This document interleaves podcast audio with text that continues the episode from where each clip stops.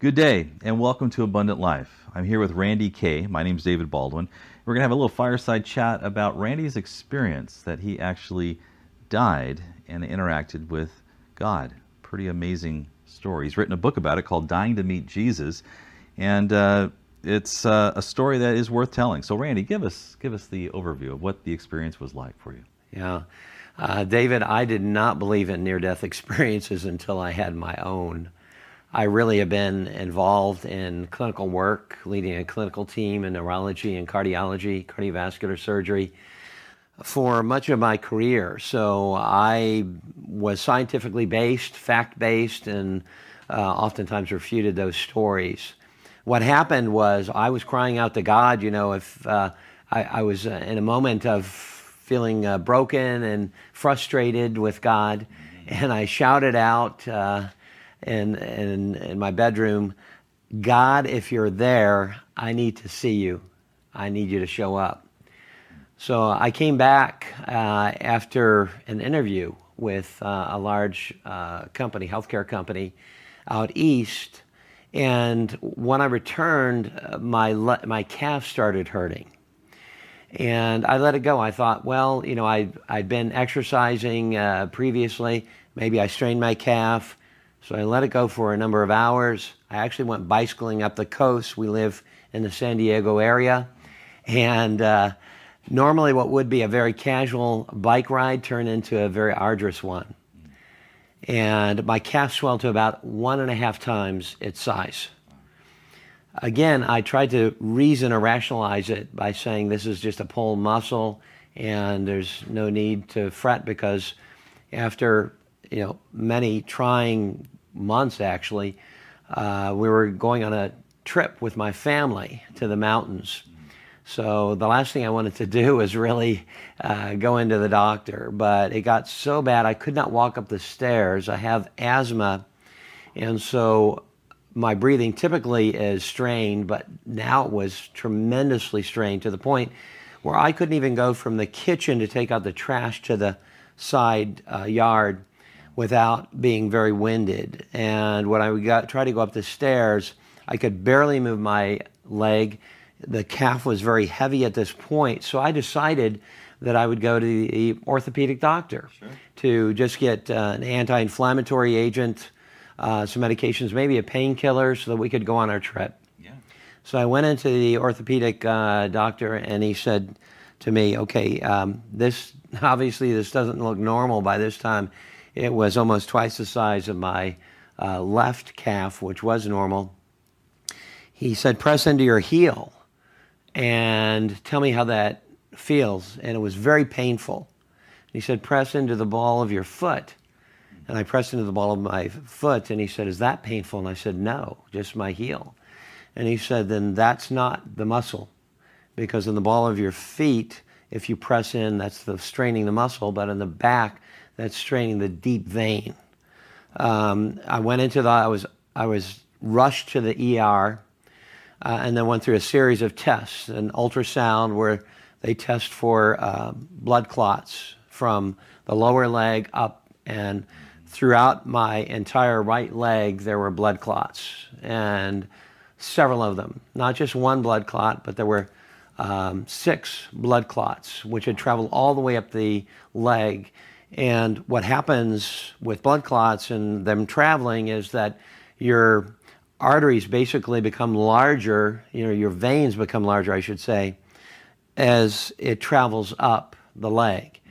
And eventually it goes into the lung and it blocks the pulmonary artery, which is the main artery for breathing. That was, that was what was causing me to, um, to feel very winded. And the CAT scan confirmed this is a D dimer, which is an anticoagulant agent, uh, was high. All the levels were very high. At that point, uh, the doctor came in after all the tests and he said, You were a walking dead man uh, when you came in here.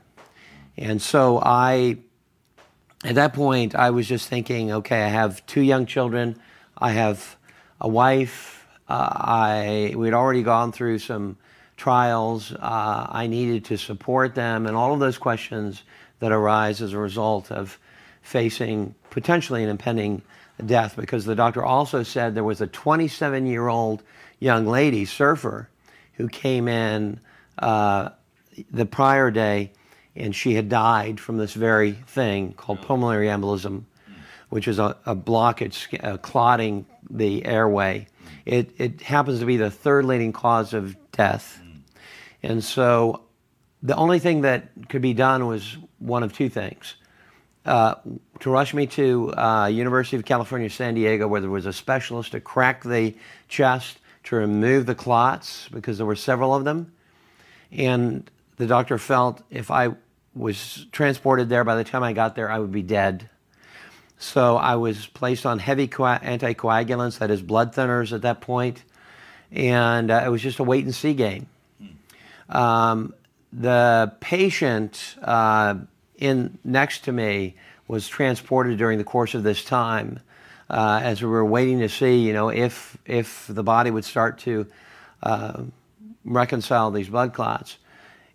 And the patient next to me was quartered out of the room, and I learned later that he probably had what was called um, MRSA, which is a uh, a blood it's a bacteria uh, it's a antibiotic resistant bacteria one of the most fatal. At that time the, the death rate on that alone was 20% and so i had both of these things going on. Now uh, i had what essentially amounted to a traffic jam throughout my body. The doctor came in and tried to pull uh, from my arm some blood and he said well this is strange. Uh, and he could not because my blood had been coagulating throughout my body he could not pull out or extract any blood f- to test it in the lab. Uh, or finally he got a little bit uh, out but uh, at that time i was in a crisis mode to say the very least. So i felt like a floppy fish out of water eventually i just started convulsing and it was at that point that uh, my heart went into arrhythmia and eventually stopped. At that point, when it stopped, I was in uh, a period of darkness. There's about a six minute lapse between when the heart stops and the brain stops. The brain is dead. So, so, so take us into yes. that because there's a lot of people that would be very curious as to what that felt like, looked like. You just said it was just went dark it went dark, and normally the clinicians would rush in code blue. Yeah. They're on it, right? But I was in the general floor because it was a waiting game at that point with the anticoagulant. So the nurse had stepped away. The uh, monitor was was alarming, that is flatlining, but um, there was not an immediate response. So I was the heart had stopped for about 30 minutes. The brain, typically clinical studies have shown, lasts for about six minutes thereafter. So, what the darkness was something that was immediate, which was a kind of a sense of listlessness, of, of being in, in a space of, of I don't know what. And I saw in the distance something very strange because as, as I, was, I was literally rising, and this light from above was cascading down and illuminating everything in my midst. And in the distance, I saw in kind of like a faded rolling hills, I saw these kind of warring figures. They were bizarre, they were otherworldly looking. And I didn't know exactly what that was. So it created some degree of fear, but I just shouted out the name of Jesus Christ. I just blurted it out because I knew, and I was, I knew Jesus at this time, even though I'd been angry with him before I um, had this experience. And it was at that point that my wife tells me I can't cry because I'm one of the things with um, John Burkworth, the forward for my book, he did a 30 year study on near death experiences. And he said, you know, for people, many people who have these, they're in the moment. It's not like a typical memory, so you're there. So whenever I mention that time, um, my feet had settled and there was an arm wrapped around me and um, were you standing or just laying there? I was standing. He was he was by my side. And you just knew it was Jesus. I knew that I knew. And he didn't say anything. You just by it was just in your spirit, or you just were solidly secure this is Jesus? For the first, however amount of time, there were no words that needed to be spoken because um, as I knew I had been ushered into into heaven at that point, everything was intuitive. I knew Jesus' thoughts. He knew mine. Uh, everything was very clear. There was no no need to communicate via words. My first sense in meeting Jesus was this. Uh, I said this um, in my mind, and that is so this is love. Because oftentimes, you know, in this world with relationships we have here, we think of love in terms of an emotion and action, mm-hmm. but Jesus is love. You know, God is love. The Bible tells us that.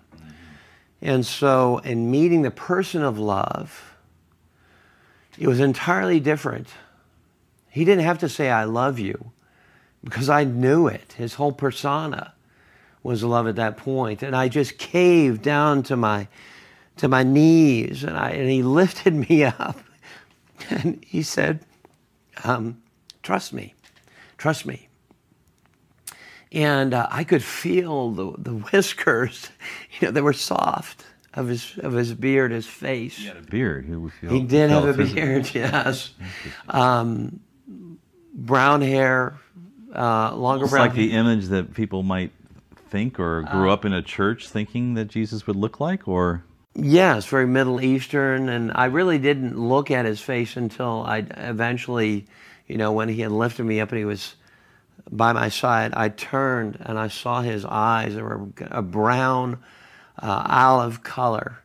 And he looked through me and he tunneled into everything dark about me. So he, the light of Jesus Christ, had tunneled through into my darkest places and illuminated me with a, with a peace and a comfort that I had never in my whole life, both before and after, experienced. Um, to say it was spectacular or amazing would be um, an under, a gross understatement.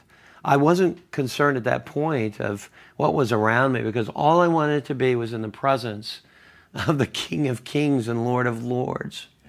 And and he spent time with me. It wasn't until after he uh, he always had his arm around me after we started taking a walk that I then that I then looked around uh, to see where I was.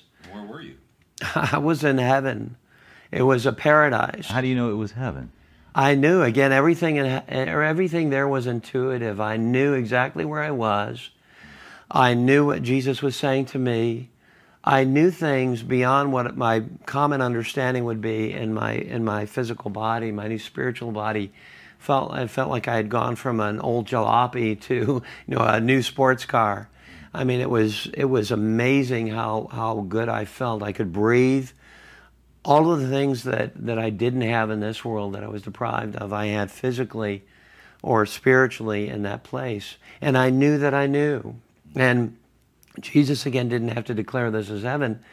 He did show me, and to as he looked, because I did see the angels about and I heard them. Um, what does an angel look like? What did you see that? Yeah, well, that's a good question, David, because the angels I saw looked very different than Jesus. Jesus was a common figure, just like you and I. He, he looked very much the same. He, um, he spoke in like manner. There was nothing, you know, you know the, the glory of the Lord that we, we picture, although I did see that during, during that one point, but it wasn't then. It was with, he was a, he was a kindred a kindred friend to me. And that's how I thought of him as we were walking about as a kindred Similar look, human looking body that we're familiar with, kind of thing? Or Yes, he had a white robe. It was very cottony, very soft. Um, I, didn't, I didn't really know what I was wearing at the time, but um, he looked very much, you know, like a, a common person would be, Middle Eastern, you know, kind of olive skin. But you asked about what the angels looked yes. like, and they were very different the angels, um, this is going to sound a little wacky or woozoo, but they had they were gargantuan. They were tall, you know, like seven feet Shaquille O'Neal type of tall, okay. and um, their their arms were obviously long, but they were kind of a copperish type um, color, as I recall, because everything is vivid. Even now, the memory is is vivid uh, from heaven. Again, that's something indicative of many of those who have had experiences yep. like Mary C. Neal and um, and Don Piper. Um, there was something about their eyes was it was almost like they were more fire than they were pupils. It was um, their voices resonated uh, like would be multiple voices at once. Um, so they were otherworldly, I would say, versus Jesus was was very kindred in his appearance and his nature. And I could see for the first time and looking at them, I could see, you know, and I and I think you know Jesus understood this as well because he was he did talk to me. Um, I could see why at the beginning of time, because of these awesome figures, the angels, why why some like Satan could say, "Well, follow me," because Jesus was that familiar and they were that unfamiliar, mm. and that a multitude, uh, what you know, ten percent or a tenth of the angels would leave uh, with Satan, because it was that that way. But everything in heaven had life. Everything was was blooming and full. There was nothing dying no like fall, you know, like a forest of trees or flowers or water or rivers or what? what? Yes, it was like a, a naturescape, but it was also more than that. So I saw villages of people, and the the villages blended together, hmm. so they were contiguous and they weren't like a, a Tudor style or anything of that nature. You know, the Bible talks about you know, or Jesus said that he was going and that he was there, that we'd have a mansion. You know, he was yes. building a mansion and several rooms. Yes. Well, if you look at the the scriptural word as uh, translation is more dwelling, and so um, the villages I saw were contiguous, and everybody was living. Um, it seemed in some way together with each other because there was a, an affinity for each other, and everybody, as I saw them, was different than I viewed them in this world. I didn't see, for example, any racial differences, although they were, you know, racially, ethnic, ethnically different. I just saw them as their features, as the creativity of God. There was nothing carrying over. Uh, from this world, no prejudices, nothing of that nature, because in heaven I felt perfected.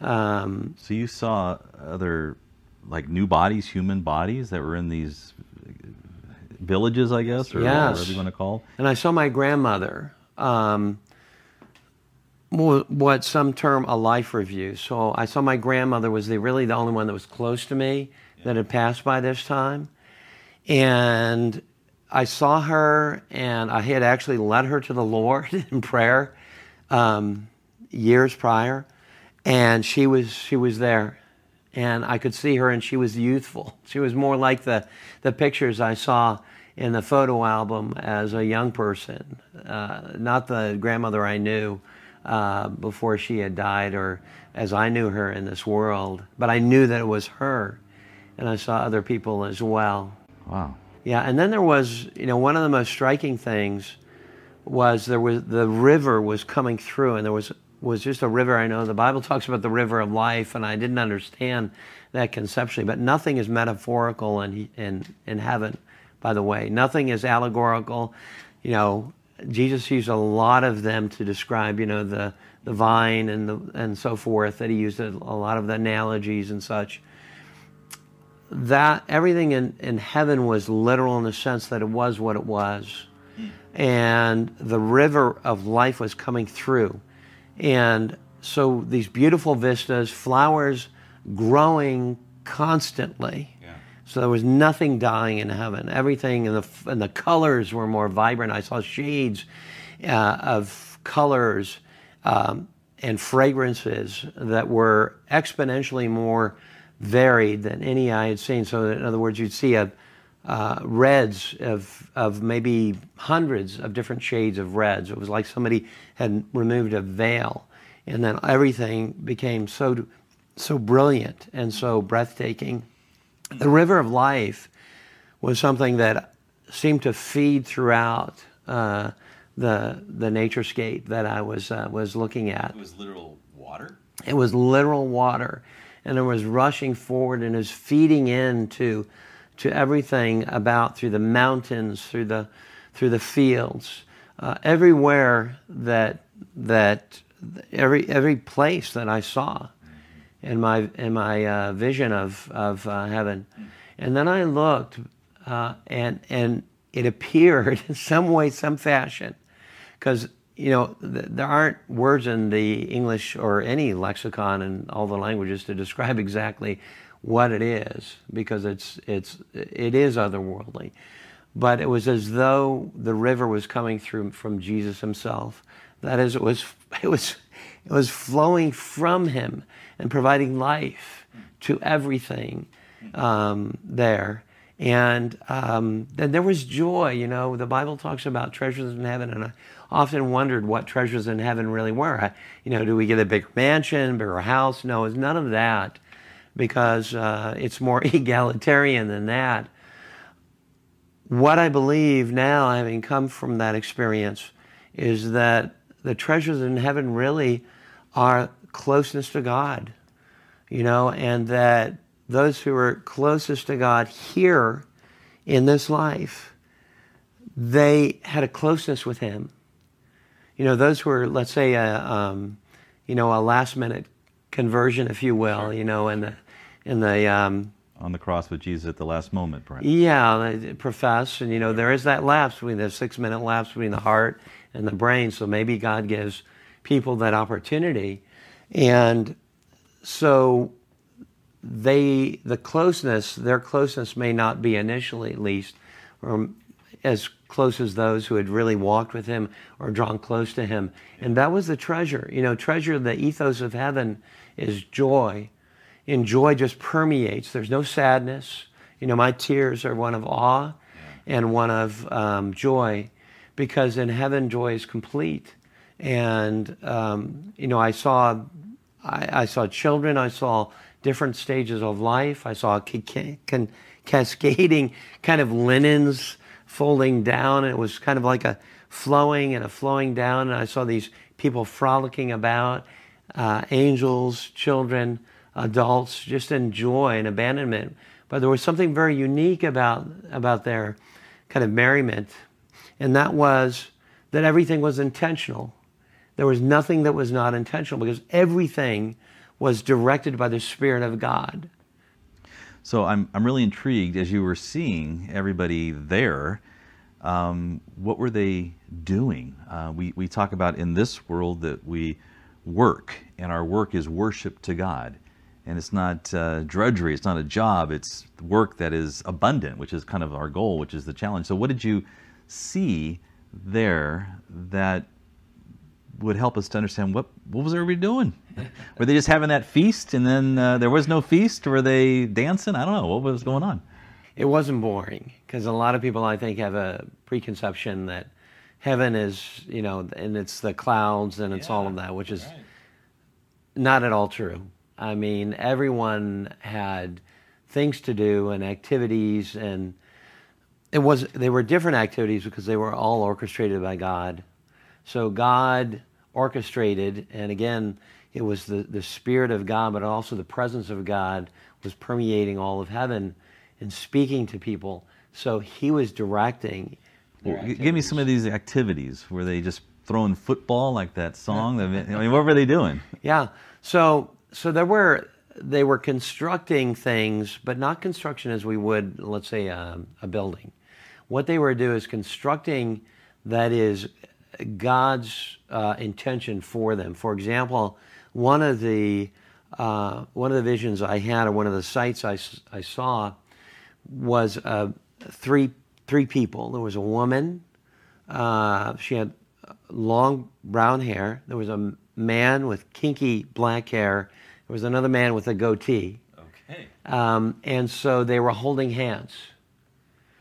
And I was I was there walking with Jesus, and they were to my right, but the the woman was praying, and she was looking, and it seemed she was praying to, to the Lord, but she wasn't looking at Jesus who was next to me. It was as though Jesus was standing in the midst of them as they were holding hands.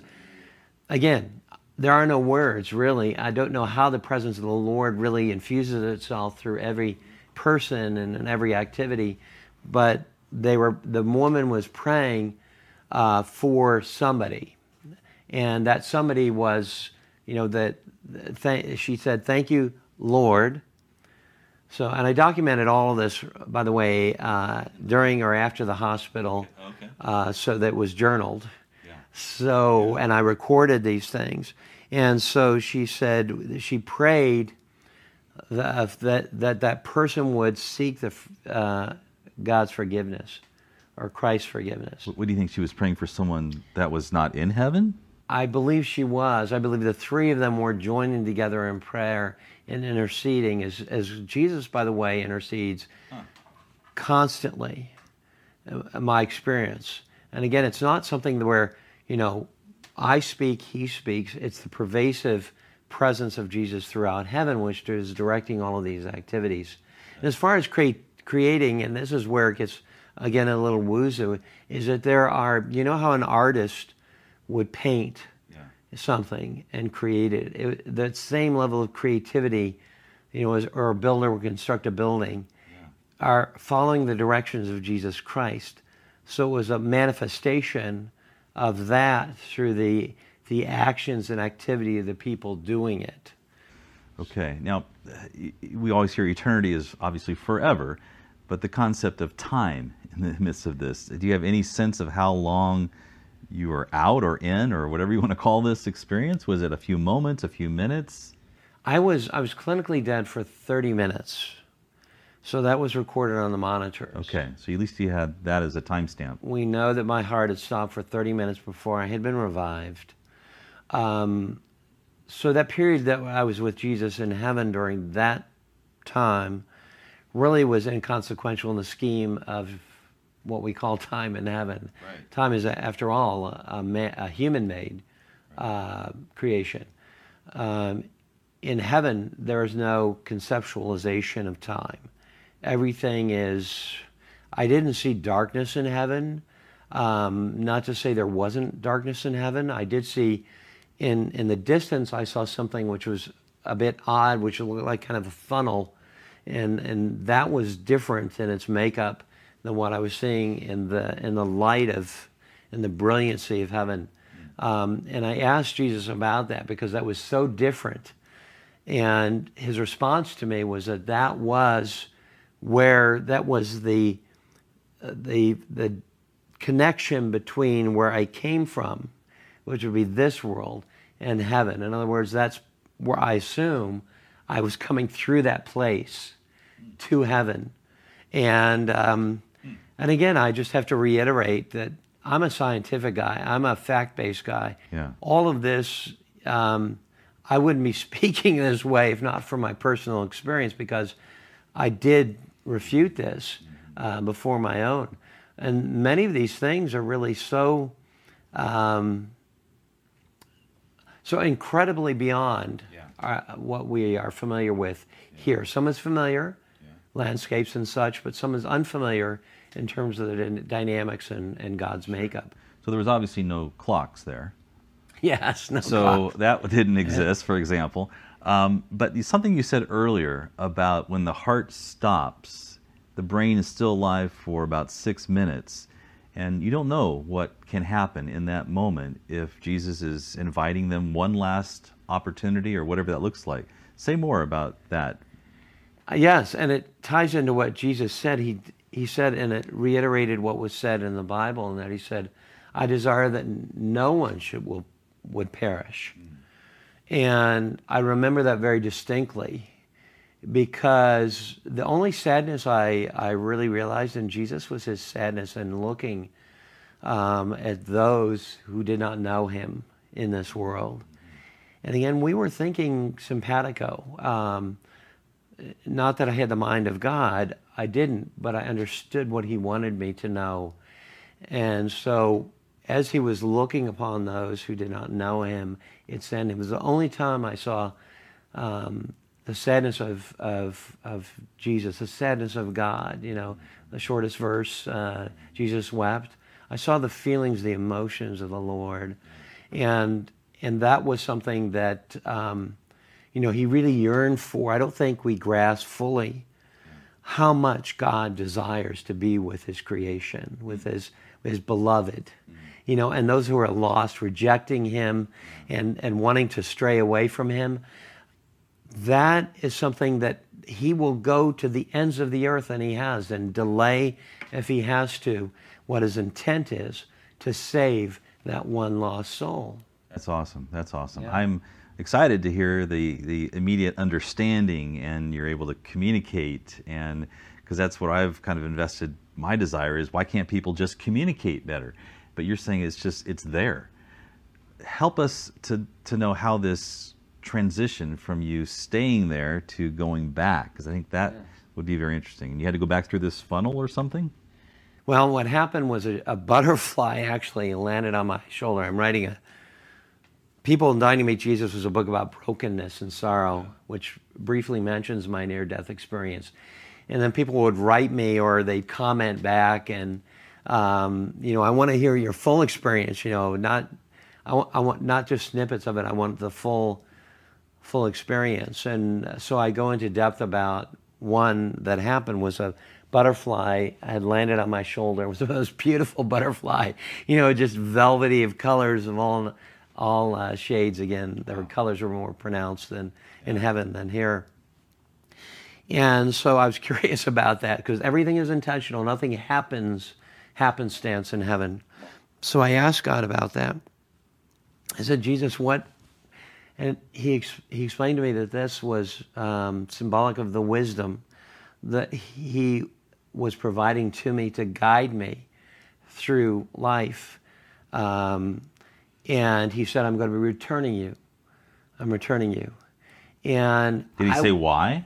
Yeah, so I asked him why. Well, yeah. you know, uh, that was one thing I was very distraught about. I was, well, I was never very distraught in heaven at all, but one thing, I felt like a, a, a child you know, wakes up on Christmas morning, goes down to unwrap his presents, and then the parent says, Well, you have to go back to bed and go back to sleep. You can't open it now. That's how I felt. And, and so when I asked him, he said that your purpose is yet to be fulfilled. And so my response to that was, Well, Jesus, uh, I think I should know my purpose if I have to leave this paradise uh, to return to that world. And by the way, I can say uh, very confidently that none of your loved ones who have gone on to heaven want to come back. that that I didn't want to come back, and so I challenged Jesus at that point, and he told me that my purpose had yet to be fulfilled, and he said, "I will not give you your purpose in full, because otherwise you would rely upon yourself." and not upon me. And I, I'm the type A, type A plus person, have to plan it for everything. You know, I, I just don't live in the moment very easily. Yeah. So it's very hard for me personally. Sure. So I knew what Jesus was telling me at that point that I needed to get still. Of course, the Bible tells us that to get still, to wait on Him, which is an anathema to my nature, uh, here in this world. Right. And that he needed to be moment by moment, he said, focused on him, to relying upon that wisdom to guide me through. And I, I, learned that when when a friend of mine, you know, was going to get his hair cut, right, and the and the the hairstylist he went on the wrong day. Hairless, you know, he was going to change the appointment, and there was somebody who lost her husband, just recently died, and she was distraught. And the hairstylist said, Well, you know, I can't fit you in now, but, you know, knowing that he was a believer, you might want to talk to this person who, whose hair he was cutting or, or styling. And so that was his purpose in the moment at that time was to share the love of Christ to that person. He went intention his intention was to get his hair cut. But I think that's what the Lord was telling me was that moment by moment, you know, grocery store, at work, wherever we are, that we need to hear the voice of God because wisdom is essentially the voice of God speaking to us as to what to do and to listen, to be attentive to the Lord. And that's what he was teaching me so that when I returned, I would be more attentive to the Lord and directing him in the, in the minutia of life because as Christians, he taught me that we're not to just hang out, we're to be intentional in what we do in every moment of every day yeah. for the opportunities.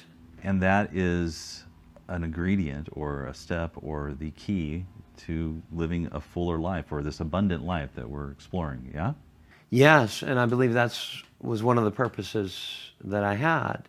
Okay. Was instead of because I know David, you have trained so many people um, and corporations, and I had done some training as well, and I felt like in being intentional that I wanted to be more intentional with my walk in Christ and how I could apply that uh, during my walk here more intentionally for Christ mm-hmm. to make a kingdom impact versus, you know, trying to attain a level of success or trying to achieve, you know, a, a certain title or respect from other people. So your purpose got clear, focused. That yes. that would be.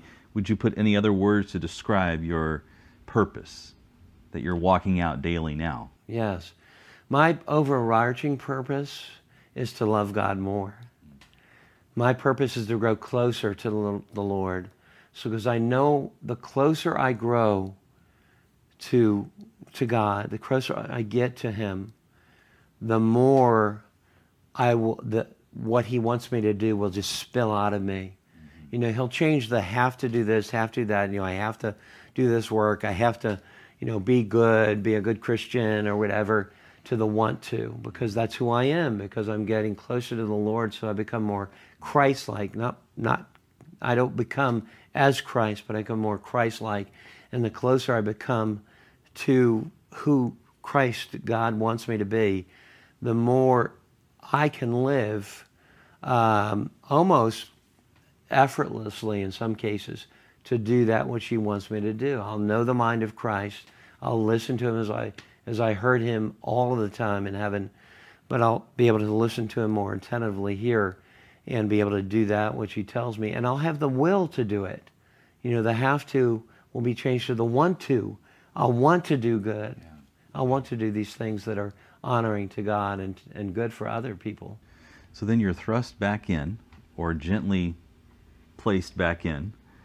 Um, and you're now called to live this purpose out and but you're back in this world where the evil one's going to trip you up and challenge you and say you can't have the abundant life, you can't live this purpose, or is just going to throw everything your way. Did Jesus give you any insight, or just says just remember the butterfly, or what was it that he said when you go back in? How are you going to navigate this? Yeah, so he he told me there would be trials. Um, he told me in his word, yeah. but he he reiterated that because what happened subsequent to my return. So my last memory of Jesus was hold, he held my hand and um, I said, I love you. I knew he loved me. That was a given. And that was enough for a lifetime. So, and then uh, I woke up in the Stark hospital room. And I thought you know, I needed to recover for, you know, months after that because I had so much damage to my valves in the leg and the heart. My lungs were damaged. I thought, you know, okay, now I'm enlightened, you know, I'll just go out and, and do God's yeah, will. I'm yeah. a better person, you know, for having met him face to face. What happened with some of my greatest trials, you know, my, our daughter had many strokes and um, she couldn't even remember her uh, her childhood. And in her adolescence, she had these strokes, and then she was raped. And then, um, you know, I had the finance. I mean, we had about a half a million dollars in uh, bills because of my hospitalization, and um, you know, I had all kinds of trials. Sure and I, you know, felt like I had my Job moment, and I felt like I deserved to have my post you know, Job moment, which was the where he got threefold more. Yes, You yeah. know, I, Well, I- you know, I had to come back. So um, I know it sounds crass, but at least you know God owed me that, right? You know, um, a season of bounty. And it was quite the opposite to uh, that, which was a season of trials and brokenness. But what I realized through that is that God was using that because I had this confidence that I never had before. I will never doubt God as I did before my near death experience where I shouted, You don't need to show up. You know, I doubt you, crisis of faith. I'm, I'm confident I'd be, I'd be stupid not to be confident in my Lord that He is who He is. Uh, and that um, heaven is for real, and all of those good good things that now I know in my heart of hearts.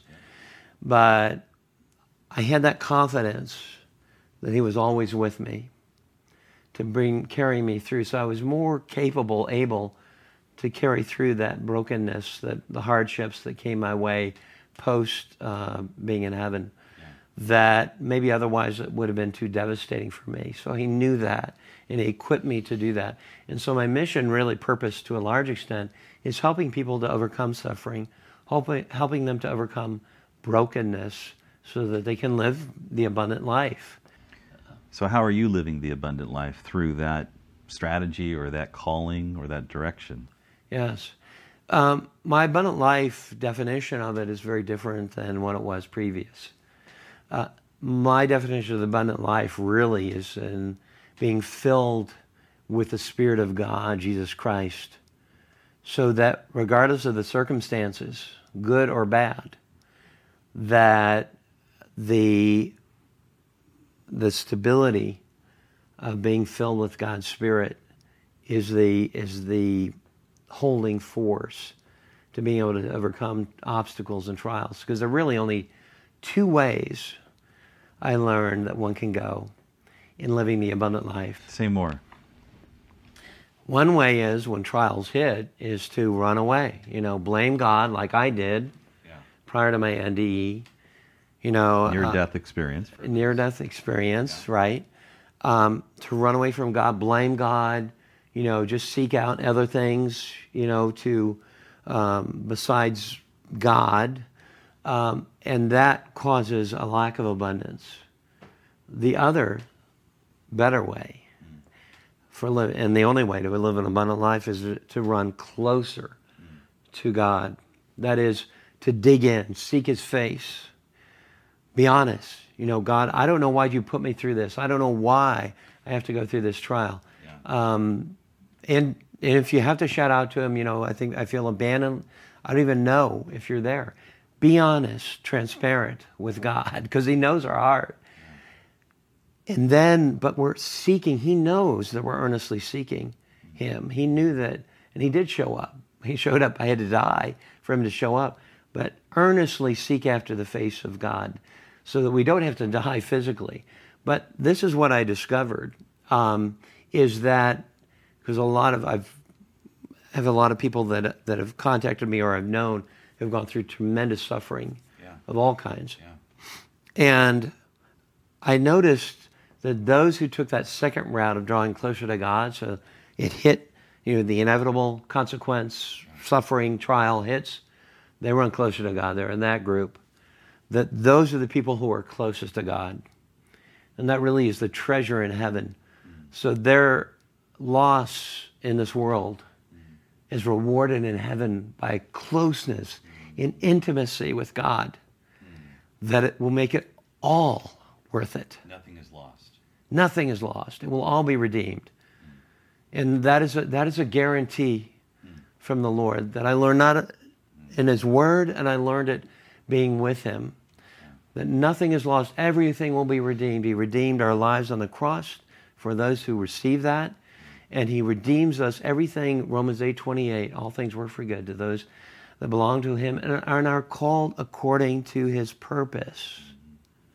And his purpose is established. It's in our DNA, spiritual DNA. It's really discovering that. And the way that we discover it is to hear, it's to grow closer to God, to hear the voice of God's Spirit to direct our steps. And that those people who have suffered the most, then their reward, their redemption is not just on this earth, is it isn't for me, because I'm able to help people, be able to love them more sincerely, um, because I know I feel their pain, but also I know that when I go back, um, oh, phew, it's going to be beyond words. That's the abundance. Thank you. That's awesome, Randy. I'd love to talk to you more, and we will. Um, this is the book Dying to Meet Jesus. There's another resource you have coming out that's going to even offer even more detail about this amazing experience. I don't know if there's even a word to describe what you've gone through. Um, Yeah. And then, you know, it's like you being the uh, the true skeptic, and to have this experience is really uh, helpful. I think for those that would be like, is this legitimate? Is this real? Is he making this up, or what is that all about? And you hear the movie uh, Breakthrough, which was pretty remarkable, and this Heavens for Real. You mentioned that uh, as far as an interesting phrase there, but we have a lot more for you. Uh, this book came out in 2020, just prior to the pandemic, so interesting timing there. But this was uh, a podcast, video podcast for Abundant Life on uh, the story that Randy shared, and uh, I'll never forget it. So thank you very much for sharing with me and with our audience. Thank you, David. You're welcome. Thank you.